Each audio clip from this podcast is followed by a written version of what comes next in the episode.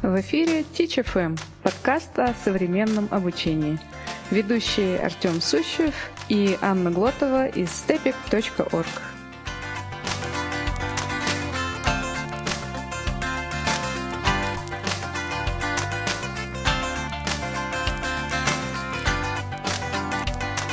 Всем привет!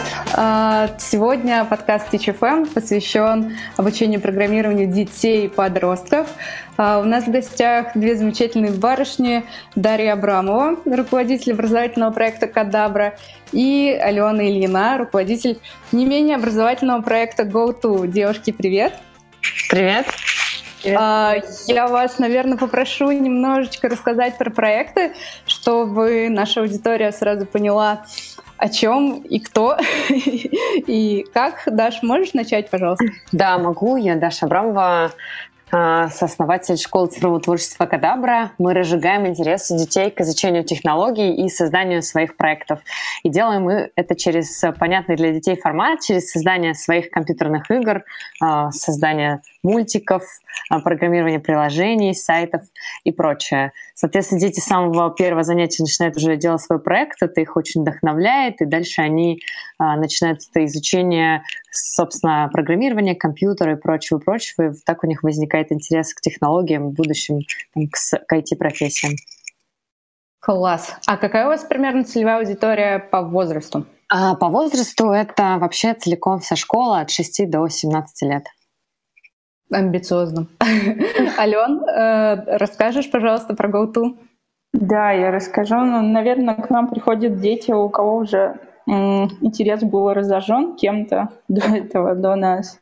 Вот, в основном, то есть это ребята уже, которые что-то умеют и пытаются понять, что же делать со своими там базовыми навыками, пытаются понять, а, что они хорошего в этом мире могут сделать уже более там, профессионально.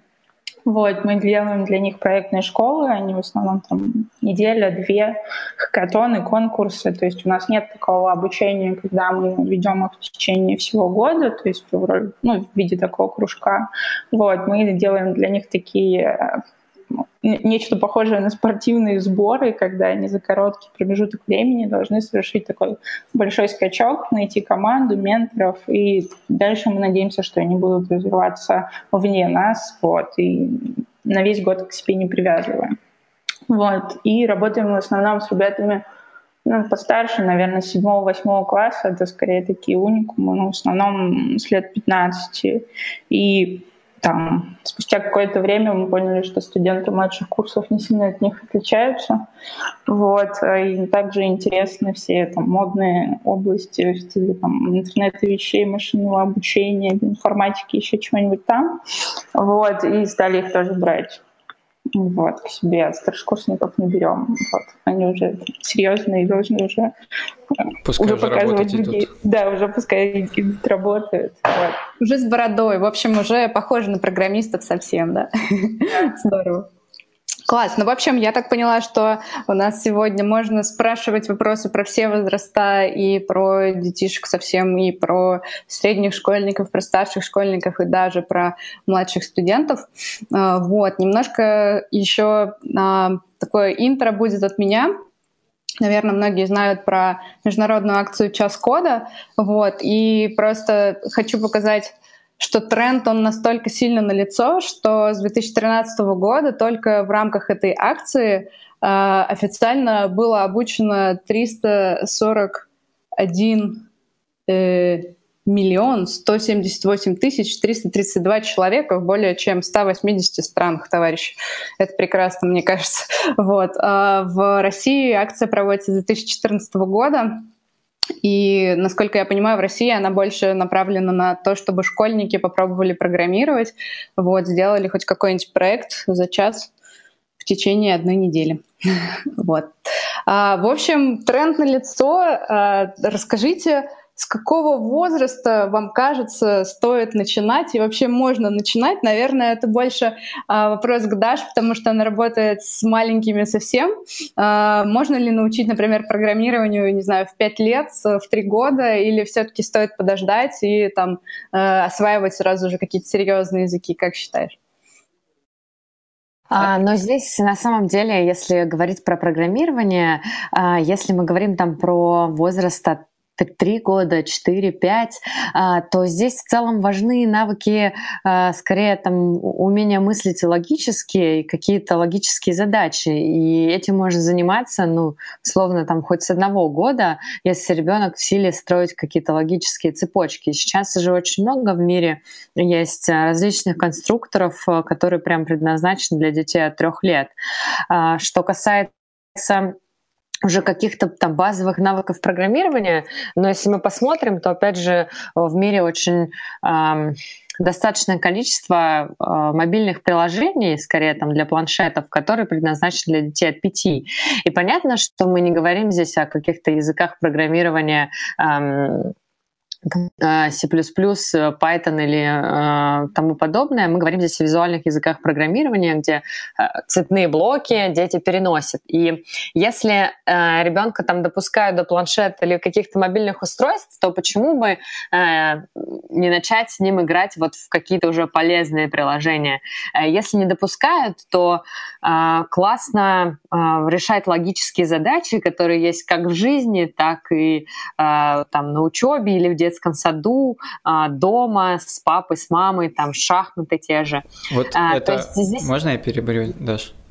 Да, а, да, да. Вот это очень интересно, да? Ты так, а, оговорку такую делаешь, да, что если ребенка допускают до планшета и вообще до этих вещей электронных, потому что угу. есть такой тренд определенный, и даже много таких громких статей на разных ресурсах, ресурсах о том, что э, топ-менеджеры IT-компаний даже вот в долине отдают детей в школы, где нету э, доступа к компьютеру там, до 10 лет, там, до 12, ну, разные есть варианты. Вот, и вообще, как вот, что ты про это думаешь, и э, часто ли приходится как-то с родителями, возможно, обсуждать это, что полезно это. Ну, то есть я представляю страхи родителей. Как, как родители а, особенно? Да, на самом деле очень много негативной реакции от того, что мы работаем с детьми от 6 лет. Э, к нам негативная реакция от того, что мы детей учим не тому. А, но здесь зависит от а, мотивации и зависит от цели. А, если у родителя есть некоторое м, там, желание а, оградить его от компьютера, от планшета, телефона, а, в целом это неплохо, а не хорошо. А сейчас а, там все наши дети, да, они как раз там, начиная с 2000-го, они все точно выросли на компьютерах, прям вот там с, условно с одного-двух лет. И сейчас да, пока... называется digital natives или как-то да, так. Да, да, да, да, да. А, ну, это считается с конца вот там 90-х, начала 2000-х и дальше. А, мы не знаем, к чему сейчас приведет это, то есть этим детям, самым старшим, там сейчас около 18 лет, к чему это приведет, непонятно. Поэтому делать выводы о том, полезно это не полезно, да, можно сказать о зрении и еще каких-то вещах, которые действительно вредят. Но они как маленьким вредят детям, так и взрослым людям классно, когда родитель, э, если уж допускает ребенка и к этому позитивно относится, нормально относится или понимает, что уже этого не избежать, он совместно с ребенком выбирает те приложения, в которые ребенок будет играть. А эти приложения э, могут обязательно быть там образовательными, как раз касаемые логики, там программирования, чего-то создания, эм, придумывания каких-то загадок. Сейчас действительно достаточно таких вещей, или там изучение английского английского языка даже. Чем классно использовать приложение? Тем, что это игровой формат, чаще всего это цветные картинки, это очень удобный интерфейс, там перетаскивание. Но если э, ребенка не допускают, то в целом и в обычной жизни, э, в смысле в жизни без э, цифровых устройств есть много всего, опять же там различные настольные игры, э, конструкторы э, и прочее, где можно ребенку эти навыки развивать. А вы этим а, занимаетесь? А, Это, этими мы, конструкторами как-то? А, у нас изначально позиция...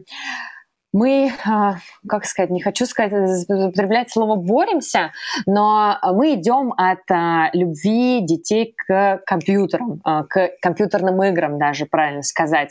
То есть сейчас мы приходим в первый класс в школах, и там всегда 100% детей поднимают руки о том, что они, каким они уме, имеют либо свой телефон, либо планшет, либо компьютер, и там играют в компьютерные игры. Может быть, наверное, за все наше существование, за два года, три практически, а, ну, было пару детей, которые, а, ну, не, я не беру детские дома, а, которые говорили о том, что у них там нету вот, собственно, поэтому можно сказать, что я с такими детьми не сталкивалась, а, и мы идем от любви к компьютерным играм и говорим о том, что хотели бы вы свои создать, и обязательно всегда там 100% рук, ну, по крайней мере, первое желание у них есть всегда. И я думаю, это мы... сильный аргумент, да, то есть всегда родителям можно продавать эту идею с той точки зрения, что вот вы опасаетесь, да, за это, давайте мы это обернем во что-то положительное, как минимум в креативную деятельность. Да, чисто... ты прав. Из ты прав. Именно от этого мы идем. То есть, если уж э, родитель понимает, что он никак не может оградить ребенка от компьютера, а, не получается там, или ребенок все время взламывает пароли или еще что-то, и он говорит о том, что слушайте, но он у меня уже и так там два часа в день проводит около компьютера, еще и вы в плюс добавок. А, вот это неправильное а, утверждение, то есть мы наоборот эти два часа или там час, сколько у него есть, переводим в создание, то есть он не созидает, он не относится потребительский компьютер, а наоборот он там создает свое, и у него от этого еще и растет его э, внутренние амбиции, внешние амбиции, ему нравится, что он сам это делает, и он тут же изучает математику в, в процессе, он э, использует свои там, развивает свои творческие навыки, если он вообще рисует, он еще и своего героя анимирует, которого нарисовал, и там у него это его мир, в котором он сам управляет э, своими персонажами и делает так, как он хочет, чего ему в целом и в внешнем мире там недостаточно. А, при этом, соответственно, это действительно очень позитивно влияет на его обучение в школе, потому что математика ему совершенно теперь по-другому представляется, и он развивает логику, которую а, на моем опыте, могу сказать, а, детям в школе достаточно плохо дает, ну, не развивает на навыки логики. Ага, спасибо. Интересно. А вот еще я э, говорит, что все-таки парочка детей встретилась, которые к шести годам э, не, не играли дома в компьютер и, видимо, в планшет. А вот интересно, ты как-то за этими детьми потом наблюдала? Есть какие-то у тебя выводы? Хотя, конечно, два человека это не выборка, но тем не менее. А, им становится, то есть э, они начинают, получается, сразу с э, создания, и это здорово, потому что у них нет вообще компьютера вот этой мысли о том, что сейчас я э, что-нибудь там посмотрю, или э, у них всегда они открывают компьютер, им хочется что-то сделать, э, новый проект, доработать проект. Э, вот это было интересное открытие для меня. То есть у них компьютер сразу же воспринимается как какой-то инструмент, который а, я не могу сказать, то есть они не воспринимают это как польза для себя, да, все-таки для них это больше фан. Но то есть они воспринимают это как, как вот ручка есть у э, ребенка, чистый лист и ручка, он начинает там рисовать. Вот то же самое для этих детей компьютер. Вот, да, кстати, очень интересное такое сравнение. Вот э, сейчас я следующий вопрос хочу задать, но я э, подведу к нему сначала. Э, вот у, на, у меня дети младшие еще, там два э, год и два с половиной, и у нас предыдущий этап, как бы предыдущий вопрос – это мультики и телевизор вообще. И изучая эту тему, нашел исследования, которые показывают следующее, что дети, которые смотрели мультики, потом э, проявляют, ну, много мультиков, скажем так, то есть я не буду там цифры приводить, которые смотрели много мультиков, у них потом э, креативная деятельность, лепка там из пластилина или рисование, оно сводится к тому, что они видели в фильмах, ну, в общем, к чему они видели, к тому, что они видели на экранах. В то же время как дети, у которых были там только книги, игры и не было телевизора, не было мультиков, у них э, креативное мышление более ну, оно, в общем, не в рамках, да, то есть они рисуют не то, что они видели где-то, а гораздо-гораздо шире. Вот, наблюдается ли это э, вот у тебя в школе? вот с этими детьми, что они создают что-то ну, совершенно такое другое, не то, что остальные дети, которые играли в игры. Ты знаешь, это, конечно, уже очень глубокое такое э, изучение. Э, мы, я не смотрела, не обращала на это внимания, наверное, так сказать, но здесь я могу э, как прокомментировать, что там с детьми самого младшего возраста мы чаще всего используем Scratch, а, где возможно создавать все, что угодно. И, соответственно, там дети никак не ограничены, и поэтому у них э, даже а, нормально? Да. да, да. Даже когда мы даем им какую-то базовую игру, а, для того, чтобы они поняли, как это работает, то есть как там кнопки программируются, что действительно героем можно управлять и а, делать таймер, а, счетчик и прочее, а, они сразу начинают добавлять там свою музыку, свои цвета, а, свои свои элементы, свои костюмы у, у героя. Но могу сказать следующее при этом, что действительно, а, когда ребенок приходит, и он играл уже в очень многие игры, он хочет создать что-то наподобие первым делом. То есть он приходит, и у него спрашивают, что ты хочешь создать. 10, а, GTA 7 а, и прочее. Да, они мыслят теми играми, в которые уже играли. Но дальше начинают, когда понимают, что у них на самом деле есть всякие, а, всякие возможности, а, то они начинают всячески экспериментировать и уже их не остановить. Я тут могу добавить про Майнкрафт, да, которая самая популярная игра во всем мире, культовая игра, которую играет больше всего детей до сих пор, и уже даже не только детей, а взрослых. А почему она такая популярная? Потому что это единственная игра, где можно создать из кубиков, ну, просто все что угодно. Нет того, что там невозможно создать.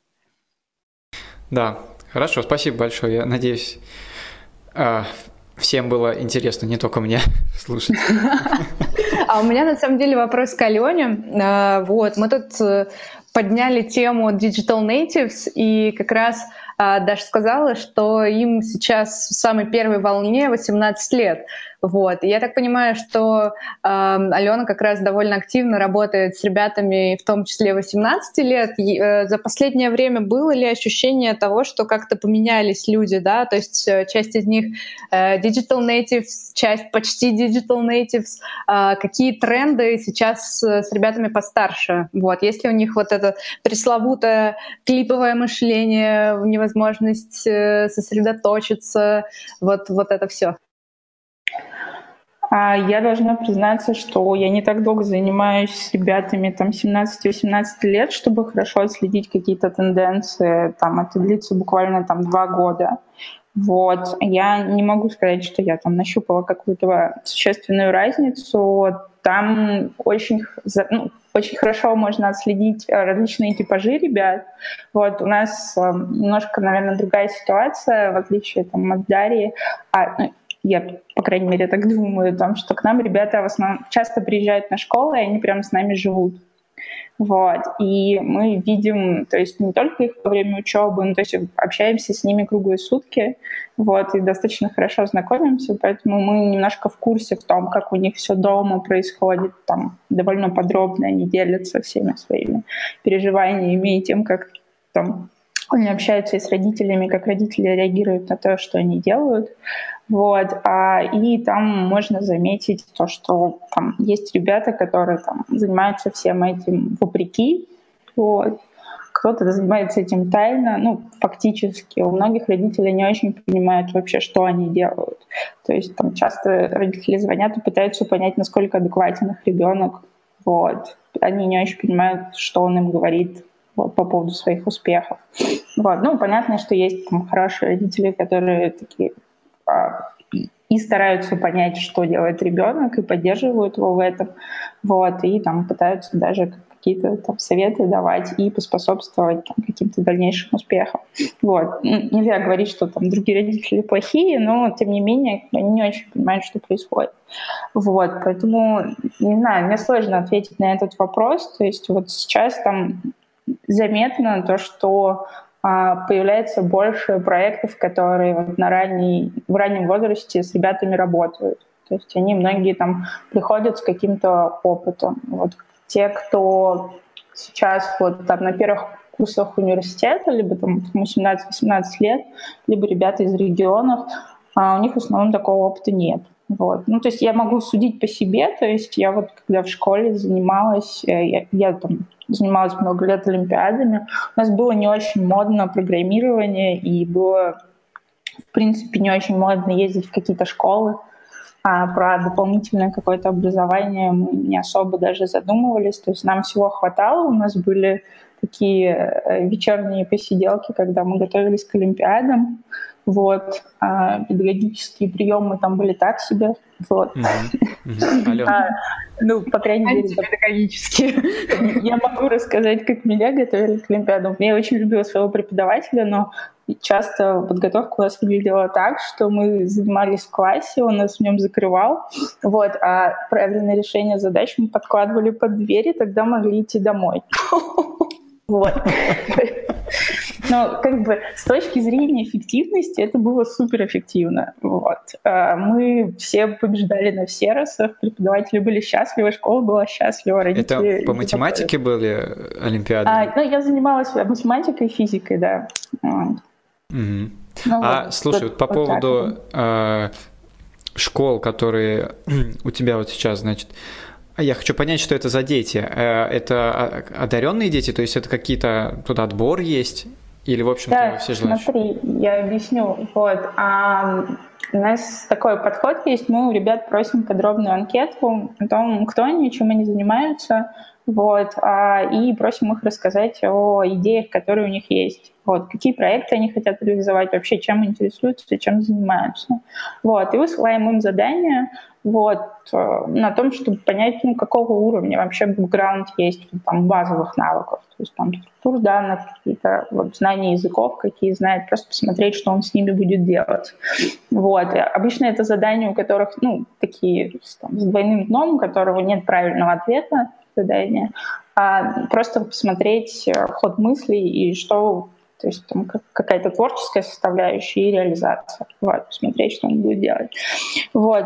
А раньше мы старались брать ребят только с таким достаточно хорошим бэкграундом, которые уверенно программируют и имеют какое-то либо там олимпиадное прошлое, вот, либо там прикладными... Ну, на самом деле таких ребят очень мало, те, кто занимается прикладным программированием, потому что по понятным причинам, потому что с ним довольно сложно поступить куда-то.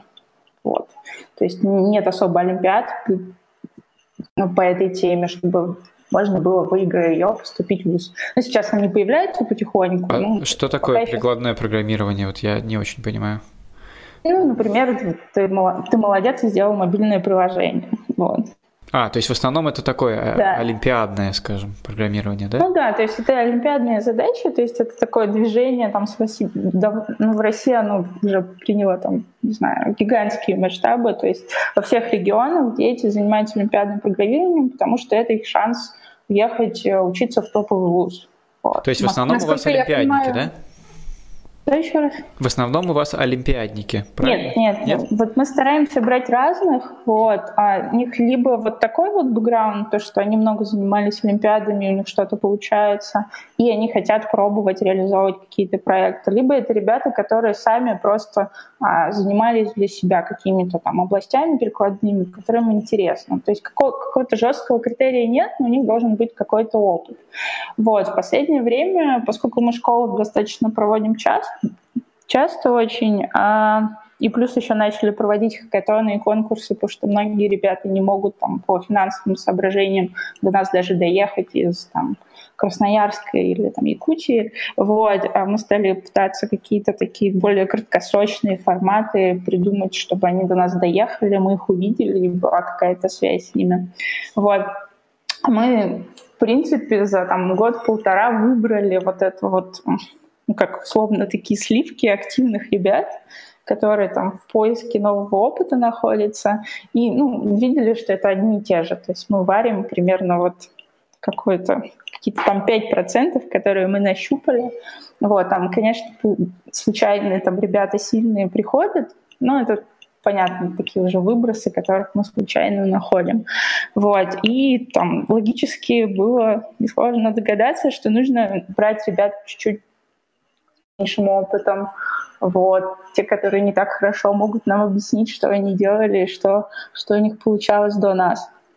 Вот. Там все немножко по-другому. Там нам приходится порой, э, как сказать, выступать не только в роли менторов, нам нужно им и базу какую-то поднимать, им мотивировать дополнительно, заинтересовывать, и там, мы для них такую программу такого курс молодого бойца разработали. Вот, у нас в школе так называется. Вот. Это некоторый порог, который нужно преодолеть. Вот, и после этого мы там а, даем ребятам образовывать команды и полноценного ментора, который курирует длительное время. Потому что пока у них нет хорошей базы, ну, то есть курирование проекта превращается в такое ну, в учебу. То есть это в меньшей степени похоже на такой полноценный проект, а то есть там ментору уже нужно садиться и объяснять довольно базовые вещи. То есть мы вот хотим это избежать и там дать ему это до проекта. А вот мне, а, можно я немножко задам вопрос а, по поводу масштабирования? Мне кажется, вот как раз мы сейчас прям достигли апогея. А, я так понимаю, что особенно в обучении программированию очень классно работает э, по понятной причине онлайн-формат. Вот. Как, э, какие интересно и у Алены, и у Даши спросить, э, были ли у вас опыты преподавания в онлайне, в офлайне. Я так понимаю, Алена, э, особенно на в лагерях, да, у вас такой прям очень э, офлайн формат, команды, общие проекты, коммуникация. А какой был опыт с онлайном? Работает, не работает? Масштабирование? Думали ли вы перевести курс молодого бойца в онлайне, чтобы у всех была примерно одна и та же база? база, когда вы уже делаете там какие-то общие э, ивенты. Расскажи, пожалуйста, ваш опыт, э, Ален. Да, смотри, ну мы на самом деле стараемся сделать это. Это на самом деле не так легко, как оказалось. Вот. Нам хочется какие-то небольшие проекты, те, которые мы уже не один раз реализовывали с начинающими, то есть там Понятно, что там всегда новые вариации какой-то темы, то есть там можно делать... А, ну, то есть ребенок сам может выбрать а, контент а, и вложить какую-то свою идею, но технологически это похожие вещи. Вот. А, да, очень хочется. Как бы у этого, скорее всего, пока непонятная монетизация, то есть, скорее всего, это такой фильтр и притягивание там, ребят на дальнейшие этапы, то есть это мы просто в конце им будем давать ответ, что можно поделать дальше, или можно приехать к нам. Вот. А, ну или сказать, что смотрите, есть интересные, хорошие онлайн-порталы, где вы можете изучать там какие-то более сложные специализированные темы. Там, они могут сейчас... Они, на самом деле к нам приезжают дети, которые очень много онлайн-курсов смотрят, вот, они в основном не проектовые, то есть это какие-то такие более академические вещи, но они стараются, пытаются. То есть для меня это было большое открытие, когда мы начали их опрашивать на тему того, как они обучаются. Вот. Они очень многие смотрят их. Они не очень понимают, что с этим делать дальше, но смотрят. Интересно. То есть мотивация у детей взрослого школьного возраста на прохождение онлайн-курсов вполне себе присутствует, доходит до конца, да?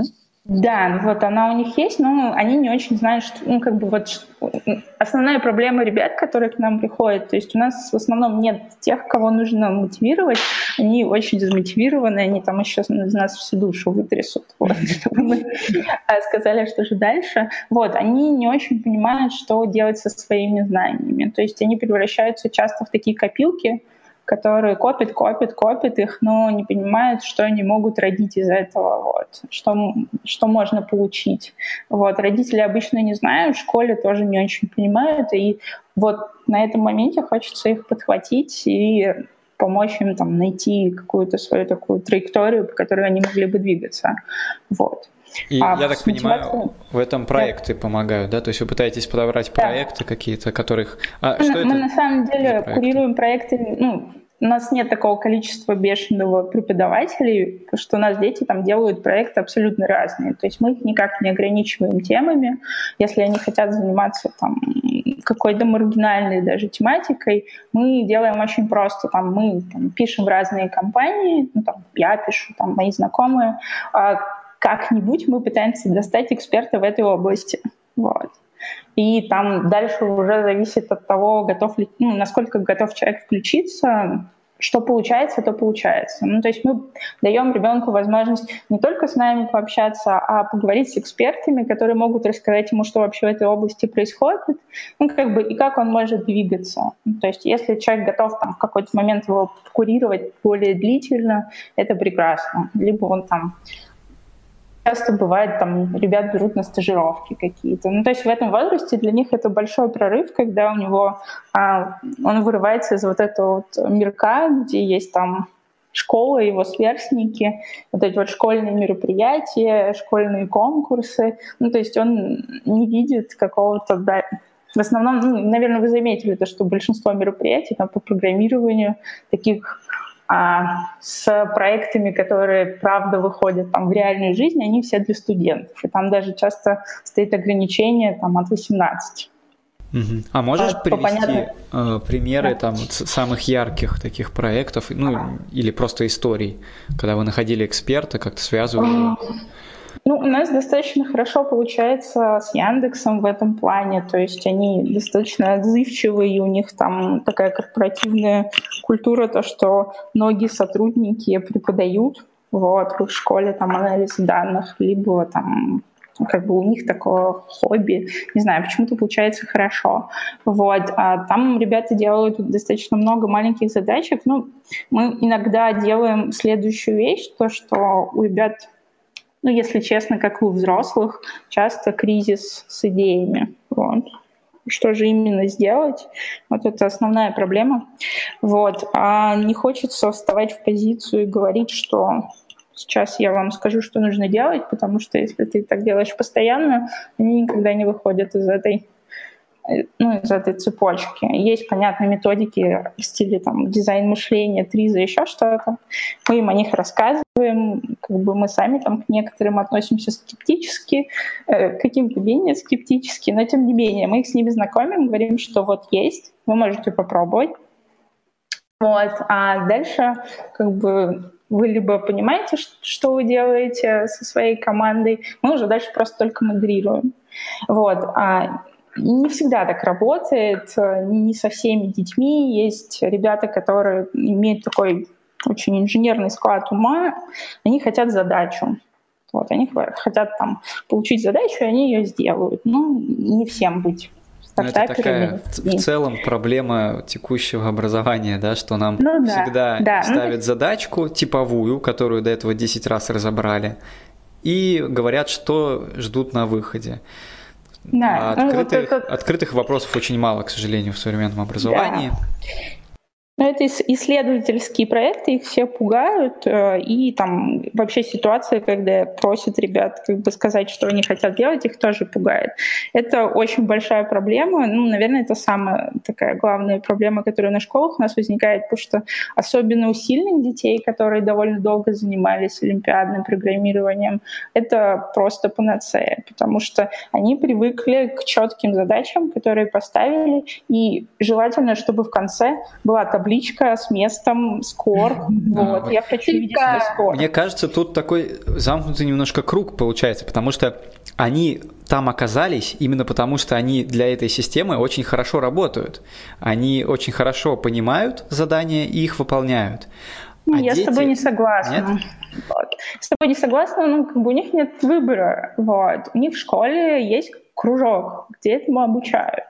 Им интересно программирование, и программирование в их голове выглядит только так. Вот, потому что он приходит туда, и у него нет альтернатив. Вот.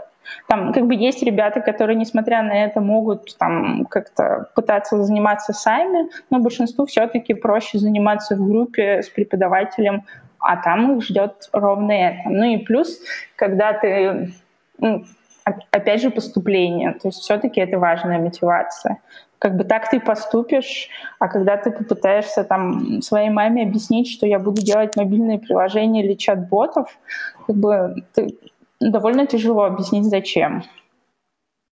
Но в этом плане, мне кажется, как раз Даша очень хорошо, потому что э, дети помладше, они еще не так сильно э, замучены и как бы э, озадачены ЕГЭ, вот, поэтому как раз можно детей помладше взять в оборот и как раз-таки провернуть всякие творческие проекты и задачки, э, я бы, знаете, хотела спросить по поводу ваших инструментов. Вот, то есть поняли, что э, офлайн хорошо, онлайн э, надо стремиться. Кстати, Даша, по-моему, не сказала ничего. Есть ли у вас что-то в онлайне? Коротенький вопрос.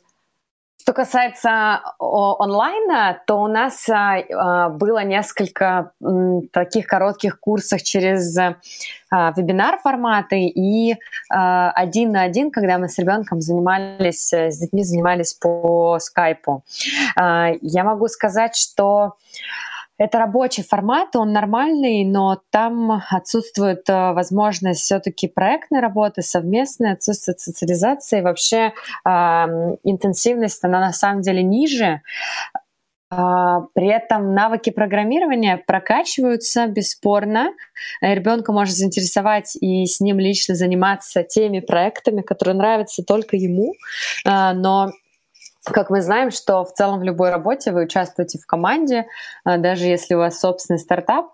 А, и поэтому, когда они у нас а, на курсах в офлайне создают вместе игру и делятся по ролям, это, конечно, гораздо более эффективнее, интенсивнее и, я бы сказала, даже мощнее, чем нежели онлайн. Поэтому я могу сказать, что онлайн это такой формат точно доступен и он возможен, э, но все-таки, если мы говорим про там, выбор э, возможность проектной работы и выбор там IT-специальности как будущей э, профессии, э, то стоит все-таки э, в онлайне, в офлайне, точнее, чем-либо заниматься с другими детьми, хотя бы просто с друзьями собираться вместе что-то пилить. Кодить. Класс. А тогда давайте обсудим, какие инструменты. Вот, я так понимаю, что у Алены там по большей части уже языки программирования, э, наверное, Python, а, что еще, C++, ну, мы на самом деле зависит от задачи. Я говорила, что мы их никак не ограничиваем, и нам приходится быть экспертами во всем, либо доходить их. Вот, то есть от самых маргинальных языков. Ну, то есть под разные задачи нужны разные инструменты, и здесь мы всегда отталкиваемся от задачи. Вот. Понятно. Но вот, я не знаю, хипстерские какие-нибудь... Э, ну, Python, ну, Python для начинающих, он как бы очень хорошо заходит, особенно там, если вот мы говорим о том, там, о том КМБ, вот, который я упомянула. Ну, там достаточно просто много там, на Python реализовывать, потому что это быстро. Ну, это нормально. То есть многие компании для прототипирования используют там, этот язык, и а, когда мы находимся на школе длительностью недели, нам нужно там проработать ну, какую-то архитектуру и сделать работающий прототип. Потому что там основная цель, чтобы там каждый участник уехал с работающим прототипом. Вот. Для них это очень важно, они уезжают с каким-то результатом, ну и понимаем, что что-то смогли. Вот, вот это ощущение очень важно для них в этом возрасте. Они на, к нам приходят как раз вот, ну, многие, особенно начинающие в момент 14-15 лет, когда они пытаются как-то самоутвердиться, вот. И вот работающий результат, который можно показать друзьям, родителям, пытаться выложить куда-то, это для них очень важно. Вот поэтому подходит для этого. Класс, класс, класс. А какие-нибудь там ассемблеры совсем э, ну, ассемблеры ну, как бы у нас там были случаи, когда ребята использовали нечто странное. Ну, здесь тоже находимся в такой ситуации, когда не всегда стоит э, там, давить э, и там, настаивать на своем, в том, что так не работает, э, так там, ну, не совсем правильно. То есть здесь нужно какую-то некоторую грань соблюсти, чтобы его желание не передавить и не заставить его делать так, как делают в продакшене, прям по-честному. Вот, то есть мы ему это объясняем, вот, как это делали бы там профессиональные разработчики. Но если ему очень хочется реализовывать там, используя там, любимые языки программирования, ну, пожалуйста, пусть делает. Он попробует, поймет, что это долго не очень эффективно, и после этого переключится на какие-то более правильные инструменты. Поэтому мы в этом смысле мы рады всему и занимаемся всем чем угодно. Класс, класс. Прям демократия, что да. надо. Даша, а у вас, вот ты говорила, есть Scratch, есть Minecraft. Э, что еще, чем еще занимаетесь? Только не путай скетч от скретча. А, скретчом, точнее. А, скетч — это все-таки программа для дизайна. Я перепутала? А ага, да, скретч. А для, для программирования визуального, да. А, собственно, с детьми от 6 лет мы используем Scratch и Minecraft. А, с детьми от 10 лет а, мы программируем на а, C-Sharp в Unity 3D. Это профессиональная платформа для разработки в приоритете игр и приложений. А, при этом у нас дети, которые позанимались, занимаются на скретче, а, после переходят на Python, и, соответственно, они прям э, программируют условно, можно сказать, те же игры, которые они делали на скретче, программируют на Python. И это очень классный процесс. Мы недавно его сделали э, в плане того, что ребенок на самом деле ему изначально лень писать команды, которые он раньше просто перетягивал на экран а, на рабочую область, а сейчас он их пишет и действительно допускает очень много ошибок, потому что дети зачастую не умеют пользоваться клавиатурой. Ого, вот. то есть планшеты настолько... Голосовой ввод. А, да, можно я ну, вклинюсь просто... шуточкой? Да-да-да. У меня есть э, знакомая, значит, семья, и у них э, в Вайбере или там в Телеграме семейный чат такой. Они там по всей России раскиданы. Вот. И, значит, там есть ребенок, э, я не помню, сколько ей лет, она еще не умеет читать и писать, ну, печатать. Но поскольку есть голосовой ввод, она постоянно что-то туда пишет и присылает картиночки. И смотрит, какие картины... Вот представьте себе, да? Это мы говорили про digital native поколение. Вот, вот так вот. Продолжайте. Круто. Да. Даша, что еще? А, после Python что-нибудь еще даете? Или Python это прям вот такой верх а, не-не, ну то есть это как раз дети, получается, от 8 лет, а, то есть приходят они от 6, но, соответственно, чаще на Minecraft от 6, на Scratch от 7, и дальше как раз там 8 а, начинают программировать на Python, и дальше у них а, как раз-таки начинается такая, то есть они получили первые знания, закончили курс, а потом они а, вступают на путь проектной работы, и каждый месяц а, в команде а, если так можно использовать, пилят новую игру. Каждый месяц это новая игра, и, соответственно, она все время идет на усложнение, при этом она не диктуется от преподавателя, а, а то есть есть такие как бы некоторые механики, которые им предлагаются, и они дальше уже а, сами нанизывают на него сюжет. А, и придумывают э, свою реализацию. Э, и дальше они практикуются на Python, начинают узнавать уже там, ну, доста- ну, там всю, всю базу Python разные. Они используют библиотеку Pygame, это специальная библиотека там для Python, для программирования игр, эм, там классы, все, все, все прочее, прочее. Соответственно, кому интересно, они переходят там на программирование приложений как раз-таки в Unity 3D, а те ребята, которые прогают на Unity 3D, Э, начинают, то есть от 10 лет, а у них вообще там интересная история в плане того, что э, движок позволяет э, создавать игры и приложения с использованием виртуальной реальности, дополненной реальности. Э, и, соответственно, поняв, изучив э, C-Sharp, они создают свои приложения, игры как раз используем виртуальной реальности при этом. То есть, опять же, у них там, правда, раз в два месяца они начинают делать какой-то новый проект, они все это заводят, а, дети постарше, кто не начинающие, то есть кто у нас уже прошел несколько курсов, они все это заводят в Trello, делятся там по, а, по собственно, по ролям, вместе взаимодействуют, у них очень получается много чего они делают вне вне занятий, а, вместе ну, используют контакт для используют контакт для общения, а в, накидывают задачи, кто что у кого осталось а, в Trello. Потом создают такой. проект на Indiegogo, собирают деньги. Полный agile.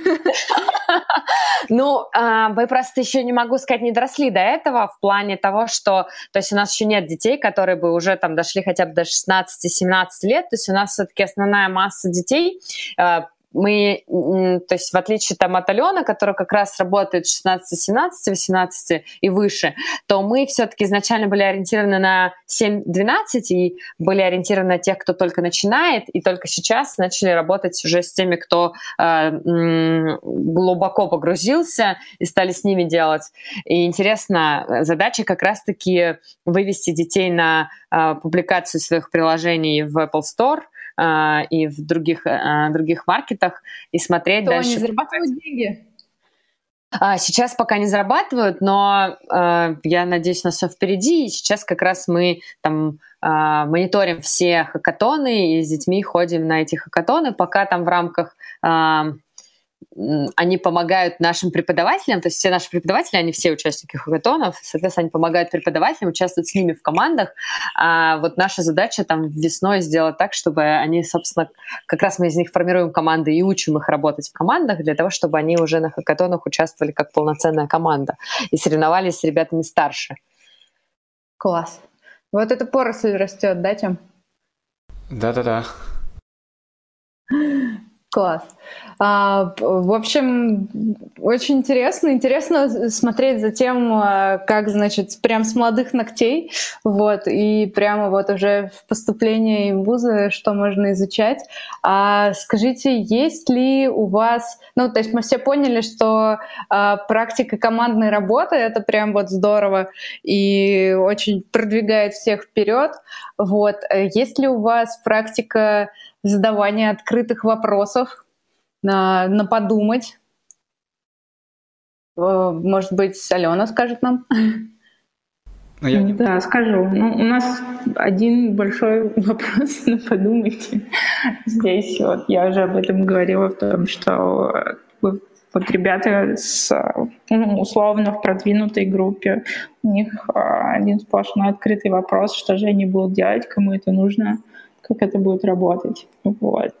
Поэтому, да, конечно. Вот те, кто помладше, они тоже сталкиваются с этим, но у них просто проектики поменьше, и с нашей стороны требований к результату чуть меньше, и мы в меньшей степени задаем вопросы, кому это нужно. Ну, то есть вот такие какие-то более продуктовые меньше задаем.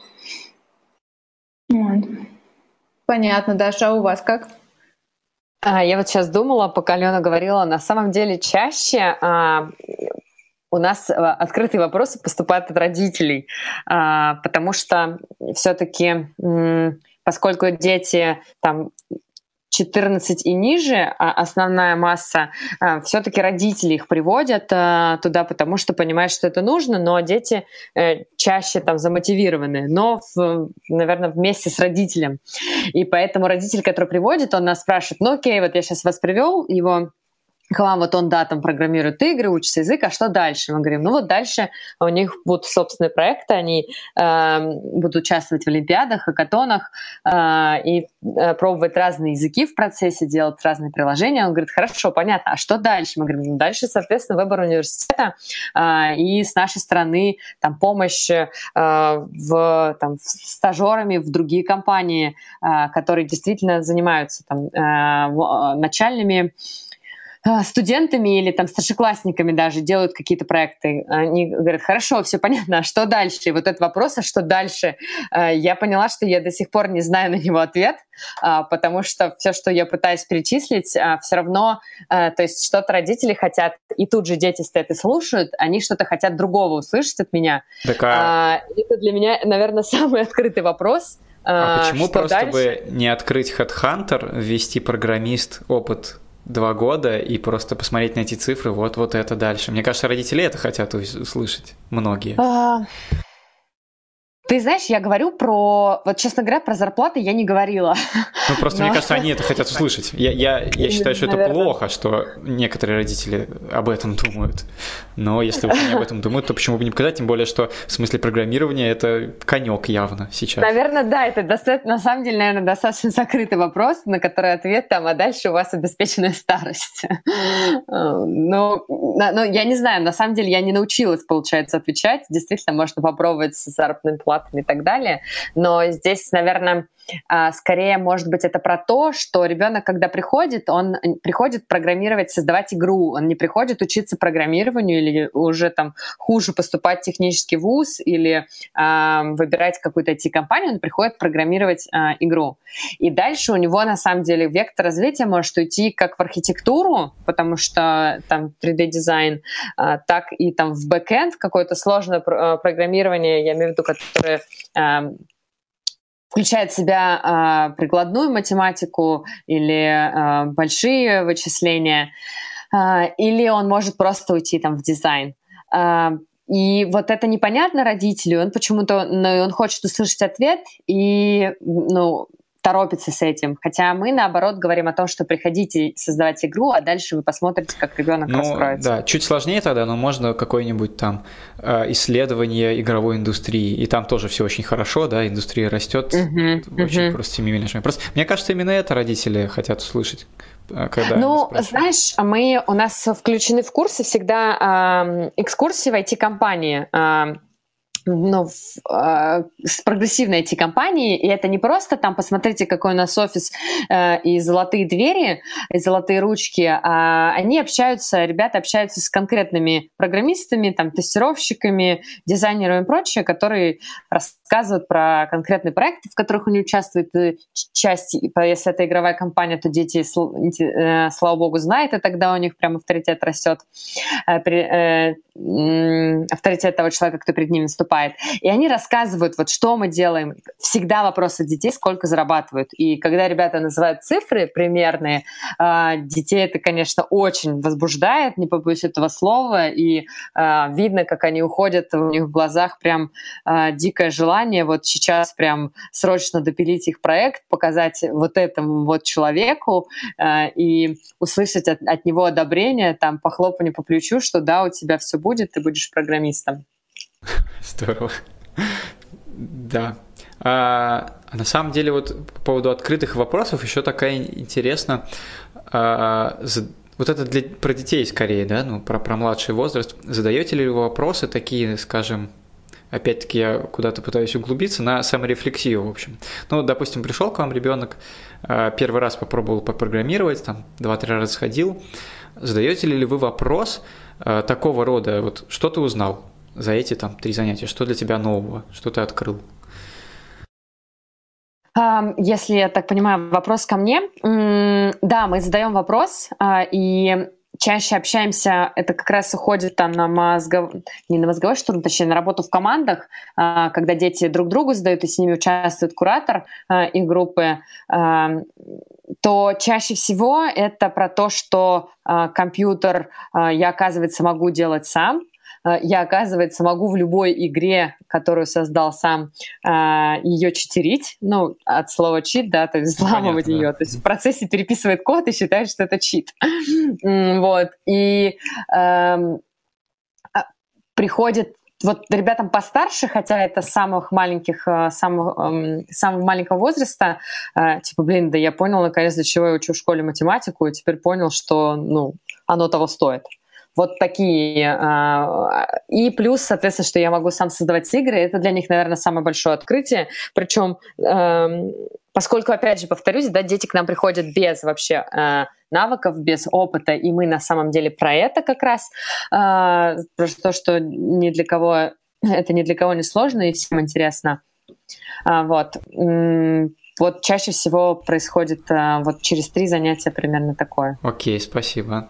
Мне да, кажется, такой деле... вопрос полезно всем задавать, не только маленьким, но и взрослым. Да, да. Я на самом деле не, не из воздуха этот вопрос задал, просто а, пока готовился к подкасту, значит, наткнулся на такой твит, а, очень популярный, там 3000 ретвитов у него, а твит, значит, заключается в следующем. Фотография, листочка, и на нем таким корявым почерком написано «Пять вещей, которые я поняла о программировании.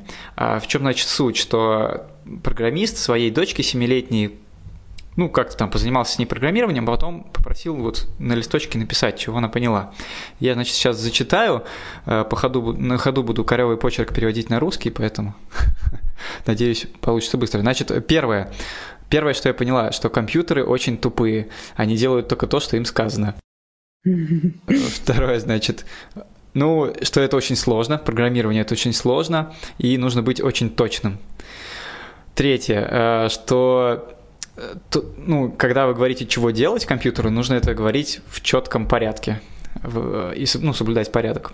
Значит, четвертое, ну что, с компьютерами можно много всего интересного делать, вообще-то, кроме как играть. И пятое, всегда нужно проверять свою работу. Вот, кстати, про всегда проверять, да, это уже прозвучало, что дети очень ну, много ошибаются, потому что там навыков с клавиатуры работы не, такие, ну и, понятно, логические ошибки.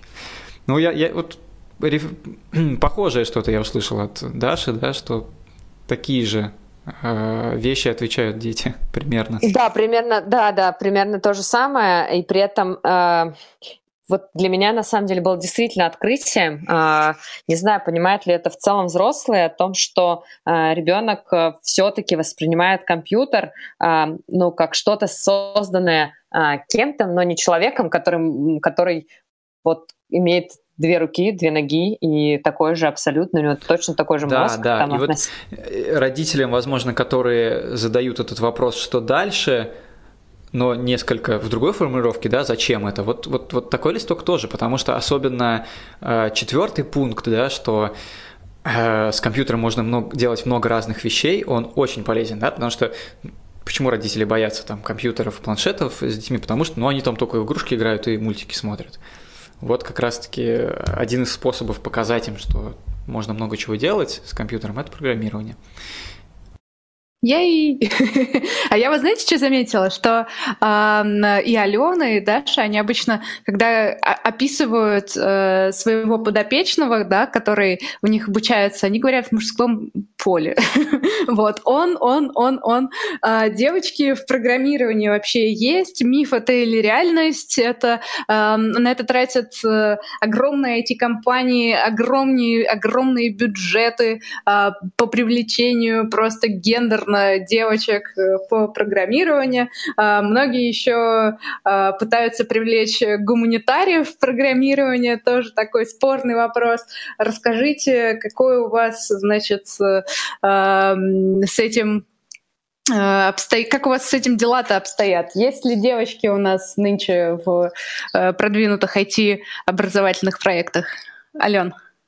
Ну, я ничего нового не скажу, их мало. Вот. Э, как бы у нас прям совсем мало. Вот. А на самом деле... Ну, тут есть еще некоторый такой сложный момент, то, что а, там даже у старших ребят они всегда понимают, что такое вот область IT, вот прям, а, а, они понимают, что это что-то большое, но они не очень понимают, вот она им нравится, но они не видят себя в ней как-то более-менее четко. То есть у них это программирование, окей, я пишу ну, там, на C++, на питоне, не знаю, я там делаю.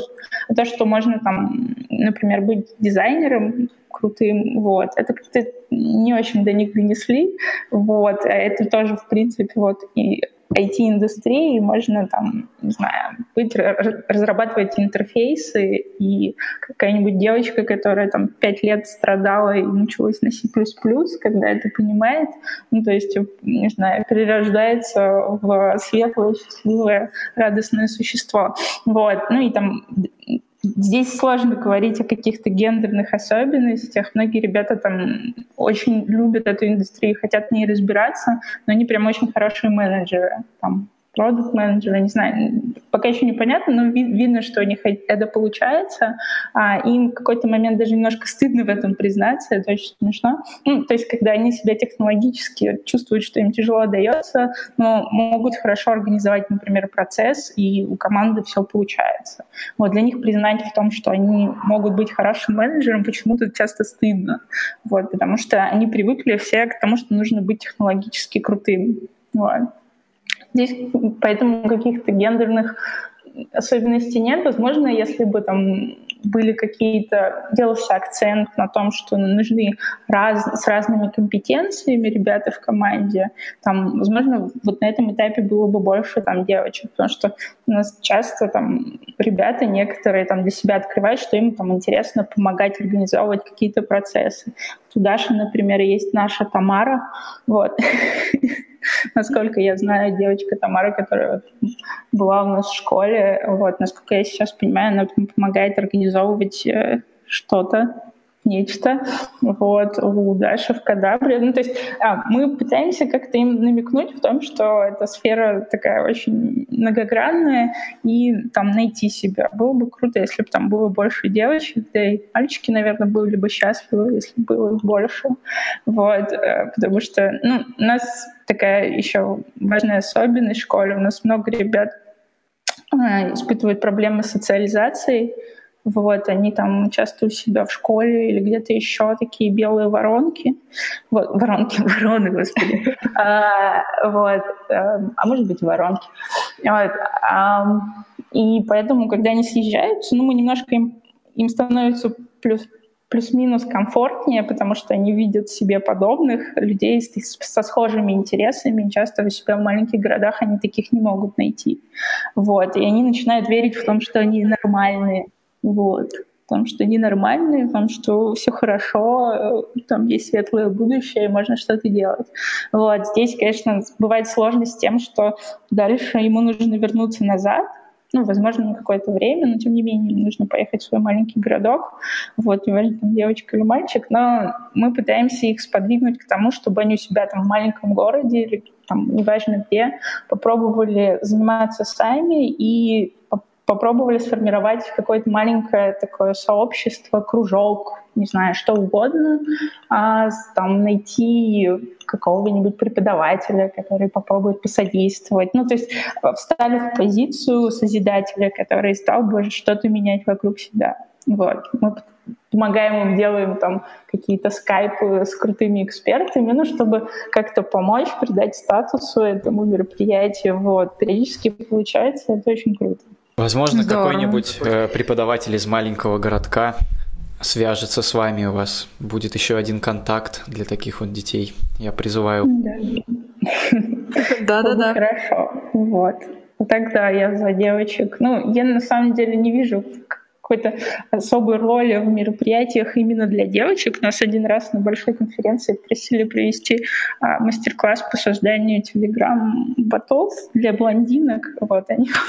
Прости, господи. Это было очень смешно. Мы на самом деле...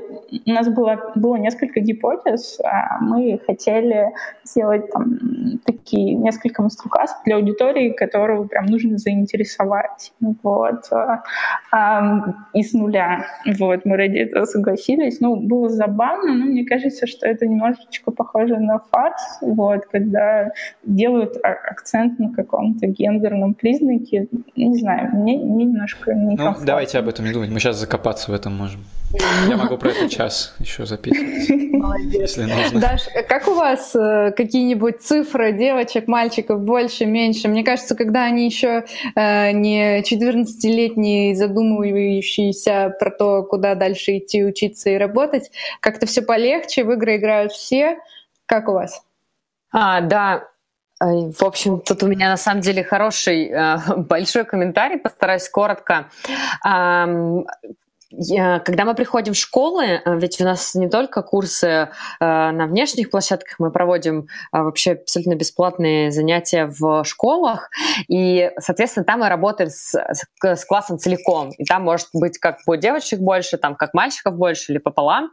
И, опять же, повторюсь, когда мы спрашиваем, хотите ли вы создать свою игру, поднимают руки все, и при этом, когда мы начинаем ее программировать, чаще там на скретче, то я могу сказать, что у девочек даже лучше получается, потому что они просто более внимательные э, и, мне кажется, даже как-то ориентированные на результат, э, что ли, потому что их как-то, мне кажется, заложено это э, с самого детства. Ну, у девочек чаще. В общем, то есть они справляются быстрее все-таки. Я бы сказала, что там 60-70% целиком, вот кого мы проходим, девчонки всегда умнее, это я говорю про первый, четвертый класс, точнее не умнее, а быстрее, а, быстрее схватывают, соображают и делают. А, то есть ребята идейные очень, они обычно там логически хорошо соображают, но у них а, рассеянное внимание, а девчонки хорошо реализовывают эти идеи, придуманные э, придуманные ребятами. Вот. Если мы посмотрим на наши курсы, то да, там действительно на э, 8-10 человек приходится обычно э, 2-3 девочки, бывает, бывает там один, одна девочка, точнее, бывает четыре, но все-таки вот где-то в среднем две-три. Собственно, и я считаю, что здесь скорее как сказать, проблема, если можно так говорить, проблема, то есть это загвоздка в родителях. То есть он считает, что это девочке не очень а, свойственно, не очень нужно. И если вернуться чуть назад, когда я училась в институте, а, на программиста, конечно же, а, то у нас, конечно, на 30 человек было две девочки, я переходила из группы там в группу, и везде так было, то я была одна, то нас было две. И при этом там Часто, на самом деле, я слышала в институте, когда сдавала экзамены э, от преподавателей, э, у нас было в основном мужчины преподаватели по математике и э, информатике, мне говорили о том, что э, не, все, конечно, классно, но я тебе ставлю 4 на экзамене, потому что ты девочка, ты априори не можешь этот знать предмет на отлично. Это говорили мне по математике, информатике. Собственно, у нас на самом деле проблема-то не в детях, а проблема, э, она гораздо э, раньше кроется, она, в общем-то, в обществе, которое привыкло считать, что там программирование, IT-профессии, они как-то больше к мужской половине, и поэтому на самом деле мужчины или парни там, или э, мальчики идут в институт э, на IT-профессии, при этом они сами не понимают, для чего это нужно, но вроде как так принято. И при этом они не становятся программистами или становятся, но не очень качественными, потому что в свое время там не заинтересовались, э, сами не интересовались, преподаватель не заинтересовал. И вот, вот это все получается, что вроде айтишных специальностей много, а качественных IT-специалистов нет. Э, и тут еще я хочу добавить про что, когда мы ездили в Америку, а, там вот как раз на съезд а, Google Rise в 2015 году. А, там было порядка, наверное, сейчас скажу, 15-20 проектов именно американских, и из них, наверное, проектов 6-7 было связано конкретно с вовлечением девочек в IT. И мы, возвращ... вернувшись оттуда, задумались, а может быть, нам тоже здесь стоит. Но почему они это делают? Я считаю, что у них э, стало очень много проектов коммерческих, и я тут даже бы выделила в особенности некоммерческих, которые спонсируются IT-компаниями, э, которые занимаются вовлечением детей в цифровые эм, профессии или там в цифровое творчество. А, и, соответственно, то есть у них уже среди детей а, в школах и там на дополнительных каких-то кружках а, обучают детей. И поэтому они после этого уже задумались о том, что там меньше девочек, их стоит вовлекать. То, что говоря, говорить про Россию, то здесь у нас ситуация, мы еще, ну, то есть на, я бы сказала, на года три, может быть, четыре позади Поэтому нам еще задумываться о том, что нам нужно конкретно сейчас вовлекать девочек, да нам нужно вообще в целом с детьми разобраться, которые не будут просто идти, потому что вроде как так принято, но непонятно кем стать. И правильно, я здесь с Аленой, конечно, очень согласна. Я вспоминаю себя, когда я обучала, изучала программирование и училась э, на программиста, я, в общем-то, поняла, что конкретно вот кодить с утра до вечера я не хочу. А, а, а кем можно еще стать? Я вообще не понимала. То есть я знала программиста, еще я слышала про сисадмина, не очень понимала, чем он занимается. Ну, в смысле, как-то понимала, что что-то с компьютером э, копается. Э, и все, и у меня не было больше понимания. И только когда я уже прошла в IT-компанию, э, то я уже поняла, что э, там вообще, возможно, практически все, и там э, и ушла в информационную безопасность в свое время. А, то есть здесь проблема в целом, в общем-то, в обществе, а, которое э, как-то относится к тому, что это мужская профессия, при этом никак не мало чего еще все-таки делается для вовлечения детей. А, спасибо там часу кода, в котором мы также приняли участие, но это все равно все вот в рамках какого-то такого эксперимента, я бы сказала даже, простите меня, там шоу. То есть это прошло неделю, да, дети там поигрались в блоковые языки, и все, все открестились, сказали спасибо там и закрыли, э, и закрыли ноутбуки, чтобы они, не дай бог, не повредились. Вот, так что я просто считаю, что мы еще позади э, того, чтобы задуматься конкретно о женской половине. Э, нам просто нужно сейчас заниматься тем, чтобы э, доносить до всех, вовлекать, э, вовлекать, точнее, мотивировать к изучению, э, программированию, созданию чего-либо в, в цифре. Скажите, пожалуйста, а вот что же происходит-то на самом деле сейчас в школах с программированием? Я так понимаю, что есть довольно большое расслоение да, между там, какими-нибудь лицеями и общеобразовательными школами, столичными школами и там, региональными. Вот. И, но при этом все-таки есть ЕГЭ по программированию. Расскажите примерно, какая температура по больнице и, собственно, кто э, идет в IT-вузы? Наверное, по Лене стоит начать, да? Вань. А, ну, не знаю, что здесь сказать. Если честно, мы стараемся ребят отвлечь от темы поступления. Вот. А, по крайней мере, там, в рамках того, что мы с ними делаем. Потому что ну, там, особенно одиннадцатиклассники, они похожи на зомби немножко. Вот. И очень хочется их вырвать из этой вереница странных событий в их жизни. Не очень понимают всегда, зачем это, но тем не менее в их голове достаточно устойчивая такая карьерная траектория, то, что я иду из школы там, в топовый вуз, потом я пойду разработчиком в Яндекс, а потом как-нибудь вот. И хочется им дать там понимание, что может сложиться по-разному, не обязательно идти разработчиком в Яндекс, это не верх. Э, не всегда предел мечтаний, можно пробовать делать что-то свое. Можно иногда не идти в ВУЗ, это такая достаточно рискованная позиция, там, вероятность того, что что-то пойдет не так, э, наверное, выше. Но, тем не менее, хочется им прям показать весь спектр. Наверное, не все родители рады, что мы это делаем, но, тем не менее, хочется быть честными с ребятами. Вот. К нам многие приезжают уже с осознанием, что они не хотят идти в ВУЗ. И это бывает... Да, это бывает даже там восьмой... Ну, Скорее, это, это, конечно, выбросы, вот. Нельзя так говорить, но статистические выбросы. Вот, это там такие нетипичные ребята, вот, которые там в восьмом-девятом классе могут поработать в «Медузе», там, в Mail.ru или еще где-то. Вот, а, такие бывают. Вот. А они сейчас для себя уже не очень видят смысла а, терять время, они это так называют. Понятно. Вот. А что им в школах-то дают в итоге? Приоткройте завесы тайны.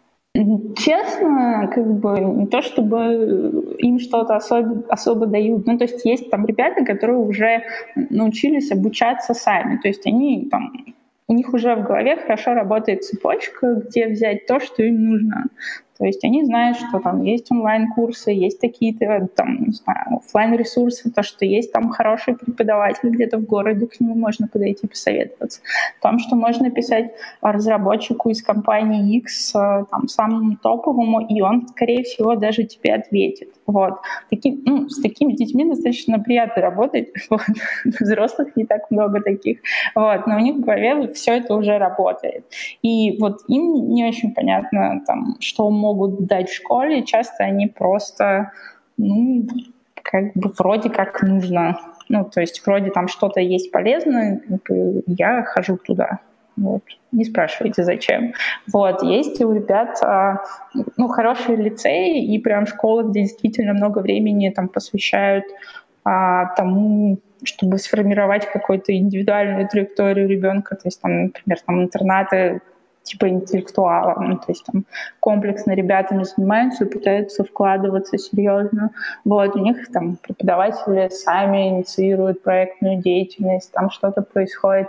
Ну, я бы не сказала, что каких-то подавляющее большинство. Подавляющее большинство здесь, скорее всего, ребят, которым дают что-то сильно своеобразное в школах, не сильно интересуются, нравится это им или нет, но как-то это происходит. Вот. А от Борланд Паскаль это уже отказались или все еще? Нет, ты что? Зачем? Подождите, подождите, Паскаль, у нас э, еще все-таки очень популярен Basic, э, я могу сказать, популярен в школах. А, тут я могу дополнить, наверное. Да, да, отлично. А, Артем, я могу тебе дать слово. Да не, я просто удивился, а неужели стандарта нет прописанного, какие языки нет, должны быть в школе?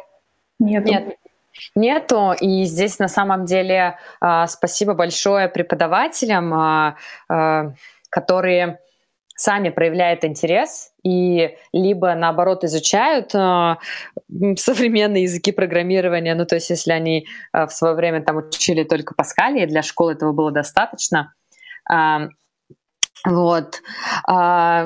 И в целом, э, вот если мы говорим про среднюю температуру по больнице, из моего личного опыта с теми школами, которыми я работала, э, в большинстве это Москва, э, и все-таки я знаю, что происходит в регионах, а, вот из того, где мы проводим занятия в школах, то там а, в приоритете там Паскаль и Basic, я даже, мне сложно сказать, что популярнее, а, и все-таки это преподаватели, которые уже давно преподают, и поэтому качество того, что им дают, оно, ну, оно не очень подходит для текущих, э, текущих задач, э, когда рассказывают про компьютер, у которого там 30, 32-разрядная там, операционная система, и э, есть флоппи-диски и прочее.